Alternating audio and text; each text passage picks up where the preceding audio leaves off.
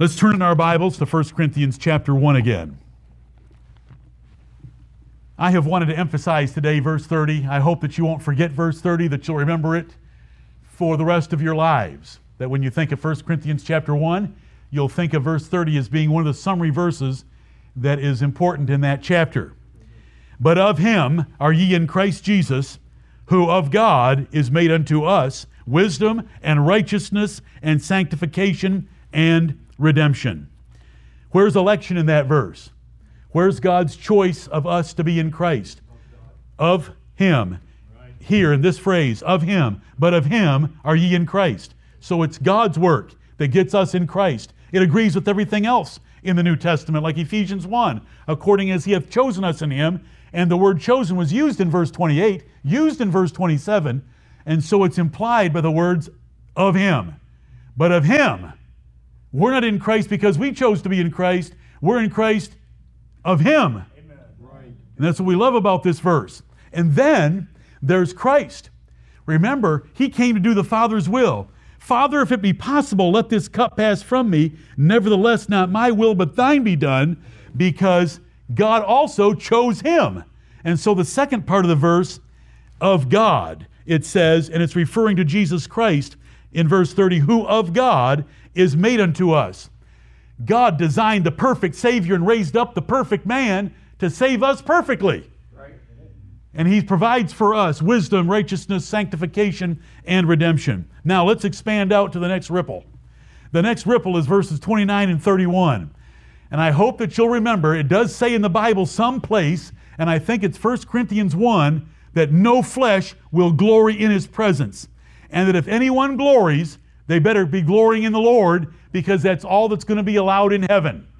So we look at verse 29 as an outward ripple, that no flesh should glory in his presence. That is a conjunction tying that clause to the long sentence of verses 26 through 28 that God made the choice of the weak and base things of this world to confound the mighty, that no flesh will glory in his presence. Angels don't have flesh. This is a slighting of us by reminding us that we have these flesh bodies that only last a little while and they go in a coffin. No flesh is going to glory in heaven in the presence of God about getting there through salvation. It's going to be all of Him because, but of Him. And it's His choice in verse 28. It's His choice in verse 27 that no flesh shall glory in His presence. That's why it was God's choice, and it's why God chose whom He did. He did not choose the illustrious people of this world. He did not choose men for their wisdom. He did not choose men for their nobility. He chose men for their baseness to bring to nothing those men who think they are noble.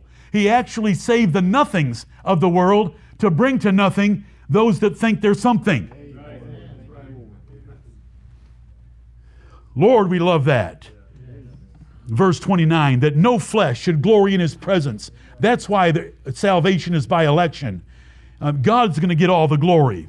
Flesh is a slating term for men. Flesh.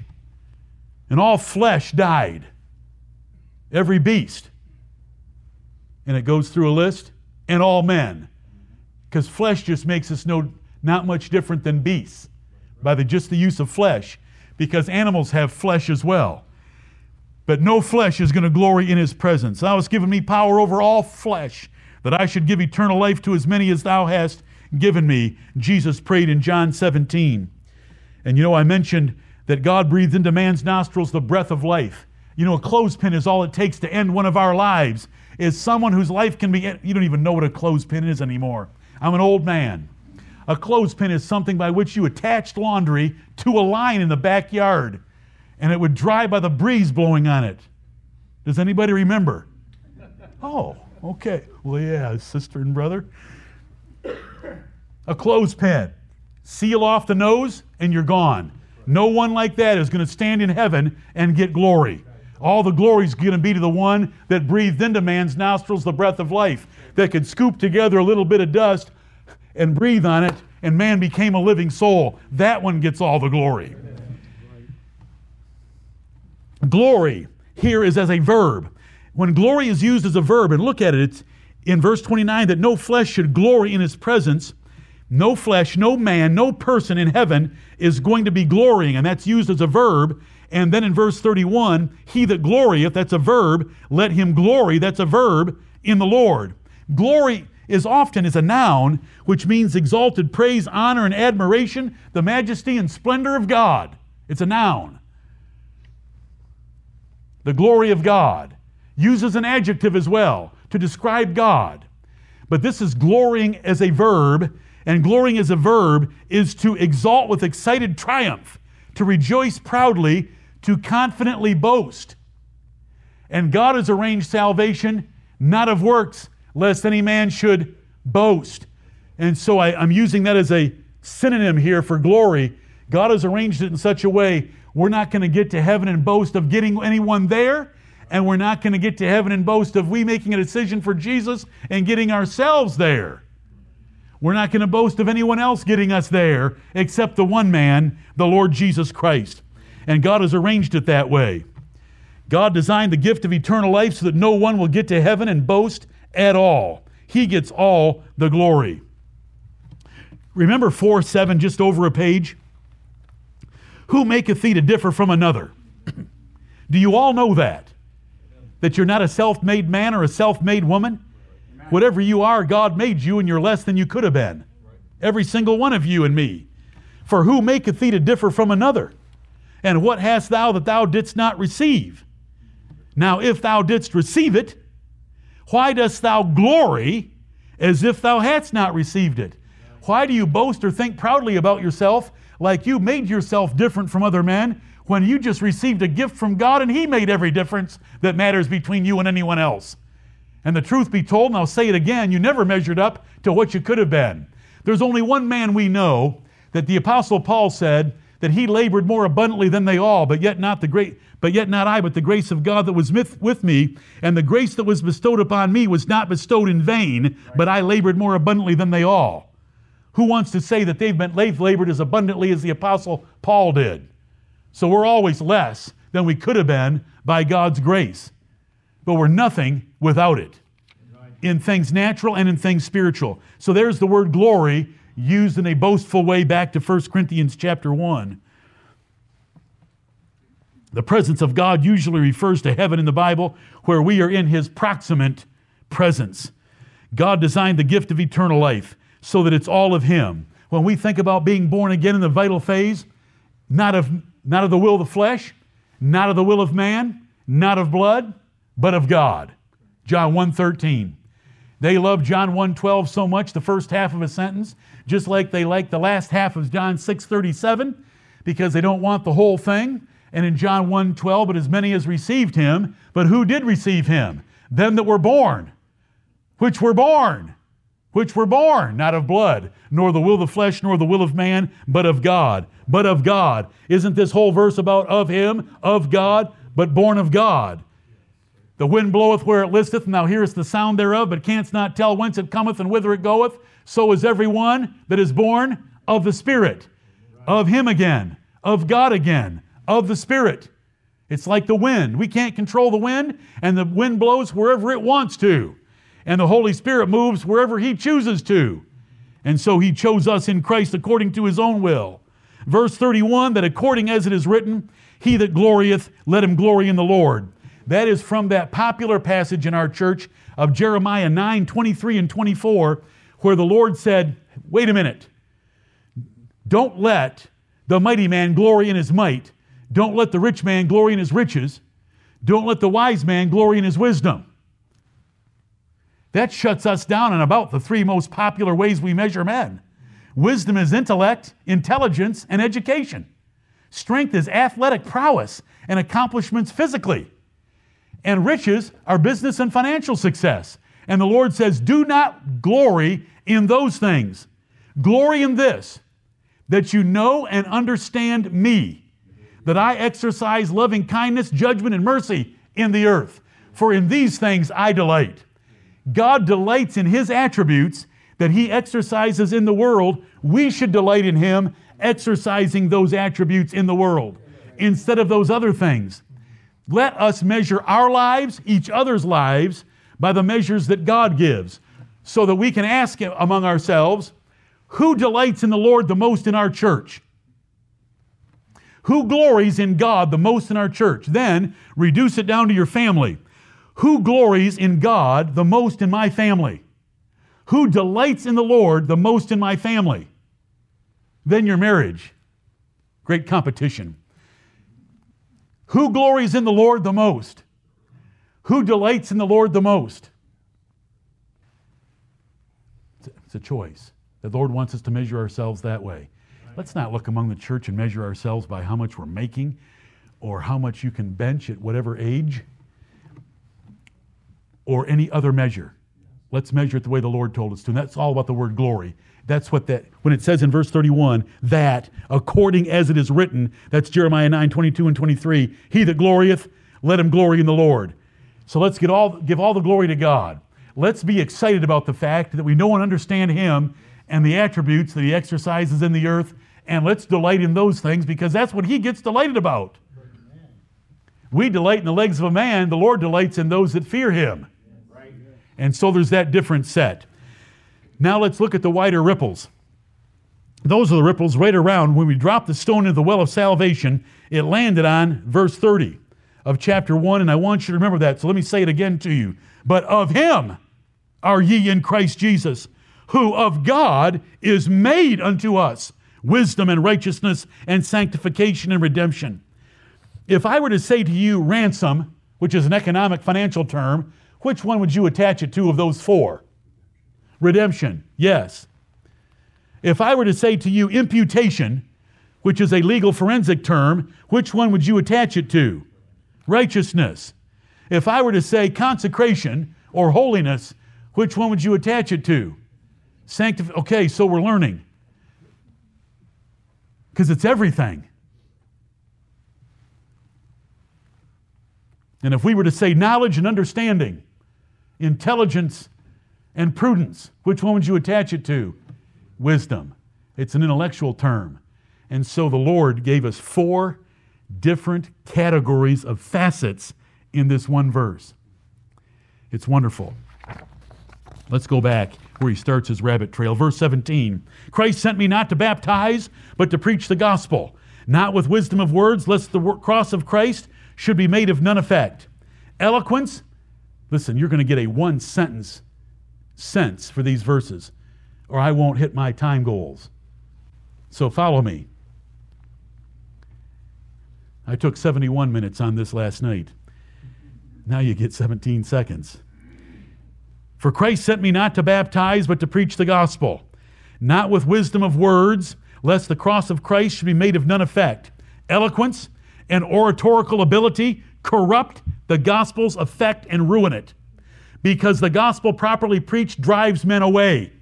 And if you modify it with pleasant sounding words or a pleasant sounding personality, then you invite reprobates and carnal Christians into the church of God. Paul said, There's no way that I'm going to use the wisdom of words of men, but because I'll destroy the gospel of Jesus Christ and make it of none effect. Do you know what that says about seminary classes in pulpiteering? And multiple speech classes? You don't need, Peter didn't need them. Right. Peter just needed to lay out Jesus Christ and Him crucified. And the elect love it and reprobates hate it. That's what Paul means by 17. Verse 18. For the preaching of the cross is to them that perish foolishness. Now, if those that are on their way to hell perceive the gospel as foolishness, how is it going to save them? But unto us which are saved, it is the power of God. It's not the power in itself, it's not actual or literal power. The gospel is received and perceived and discerned and picked up by elect people as being their information about God's power in saving men. That's what that verse means. The first half is perception, the second half is perception. Neither one is real because the gospel isn't really foolishness and the gospel isn't really the power of God. It is about the power of God.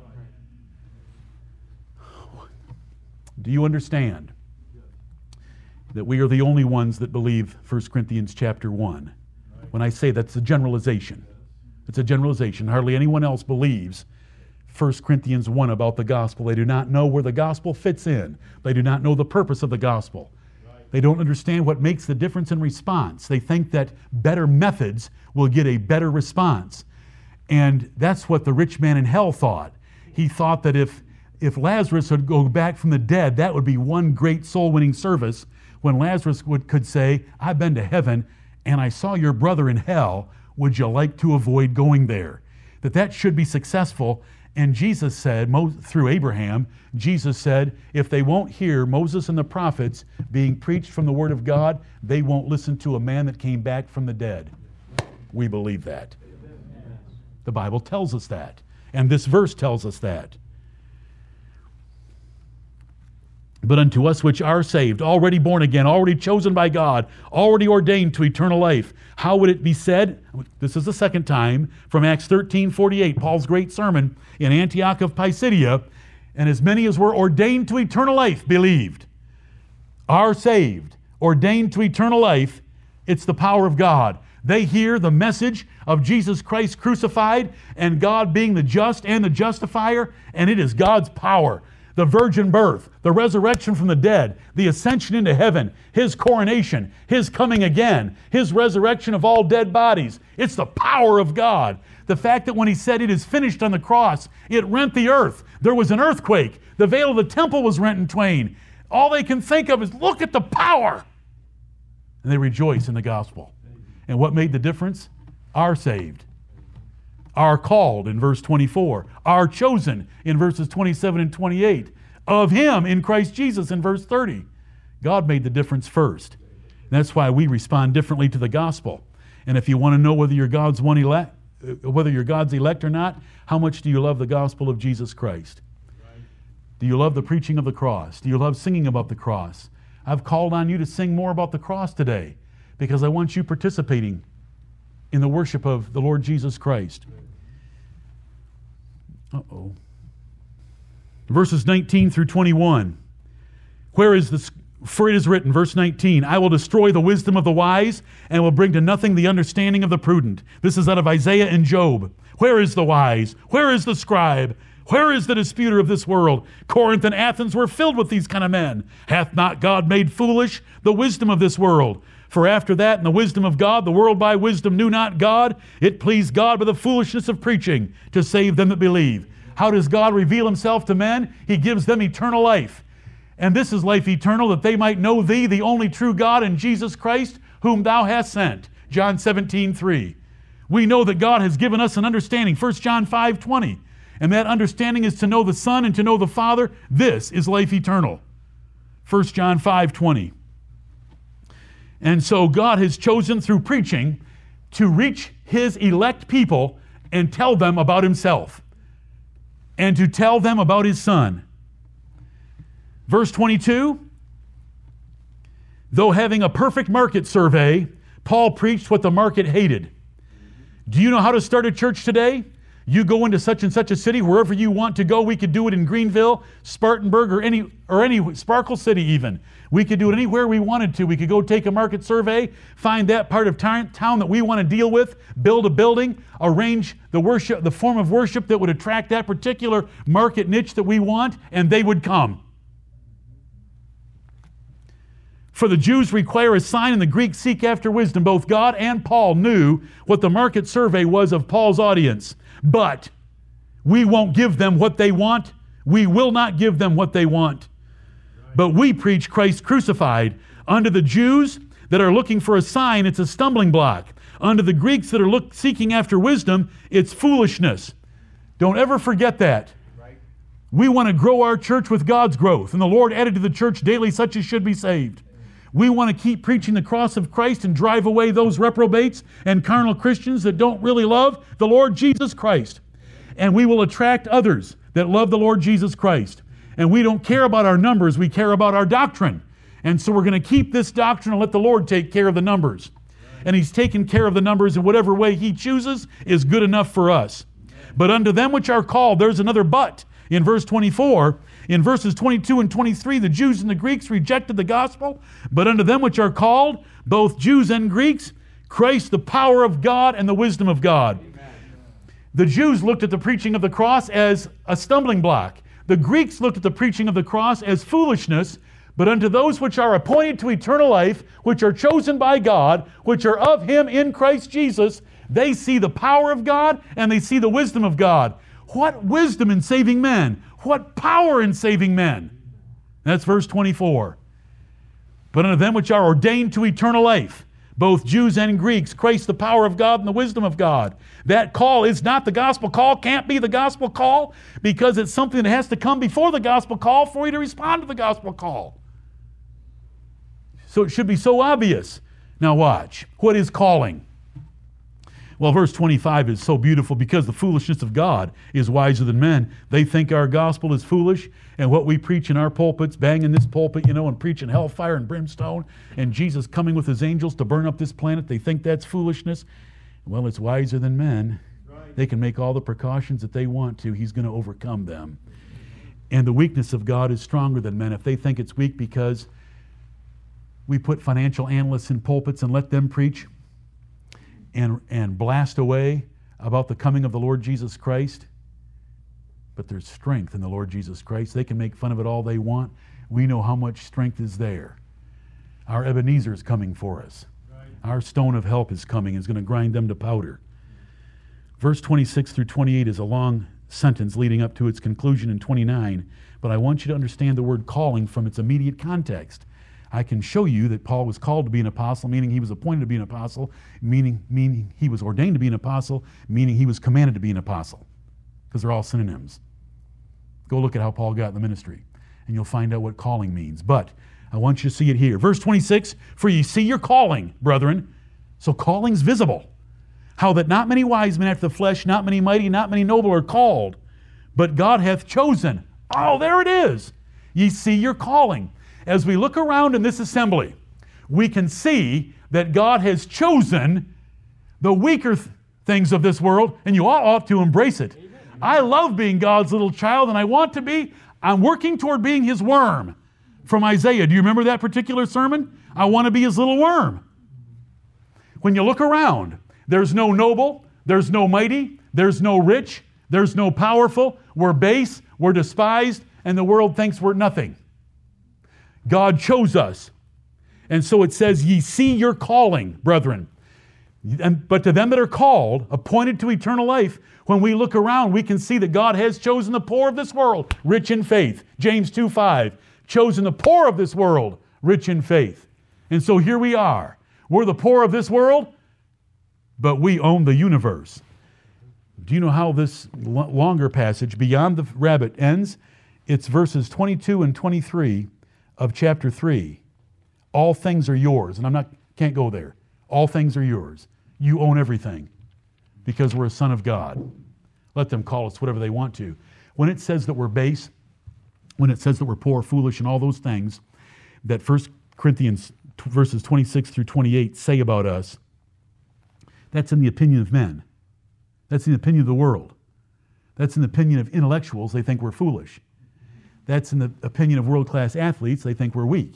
And on and on it goes. It's in the opinion of them. We don't care what their opinion is. We're the sons of God.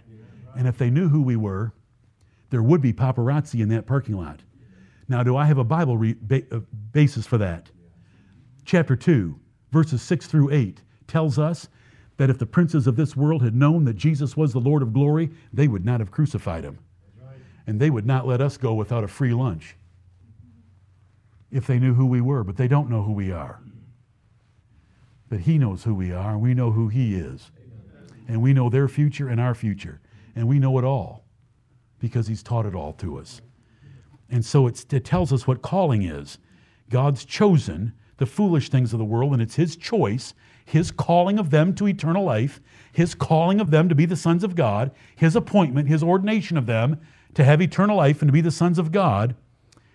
And he's chosen the weaker things of the world to bring to naught the things that are, that no flesh should glory in his presence, which brings us back to verse 29. And then he sums it up. But of him are ye in Christ Jesus. You didn't get into him by choosing yourself, but of him are ye in Christ Jesus. And that Christ Jesus, who of God is made unto us. God made him to do these things for us. to have perfect wisdom, to be able to save us from an intellectual standpoint, to give us perfect righteousness, to save us from a legal standpoint, to give us sanctification, to save us from a religious standpoint, or even Old Testament law called it sanctification, and then to redeem us and buy us back from the claims of God's law against us in the word redemption. So we have verse 30. But of him are ye in Christ Jesus, who of God is made unto us wisdom and righteousness and sanctification and redemption. But is contrary to all false doctrine and confidence of men that salvation is God's free gift. Of him is God's sovereign and gracious choice to elect us in his Son for eternal life. Are ye is the elect of God I'm addressing right now.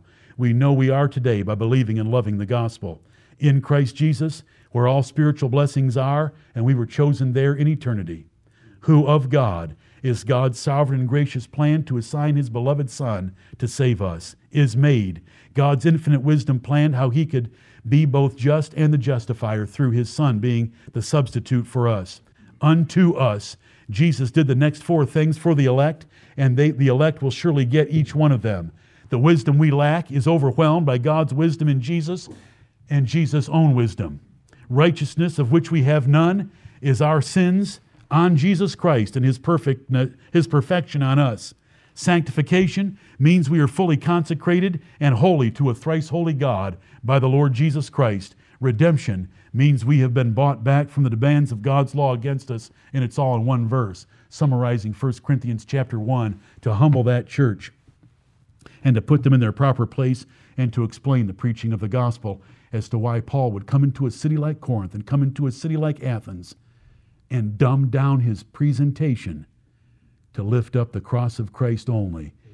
As chapter 2 will go on and explain, and I was going to explain to you, but chapter 2, Paul dumbed down his message to make sure their faith stood in the wisdom and power of God and not in the eloquence or oratorical or pulpit manner of any man. Perfect. That's the Lord's gospel to us. May the Lord bless the preaching of his word.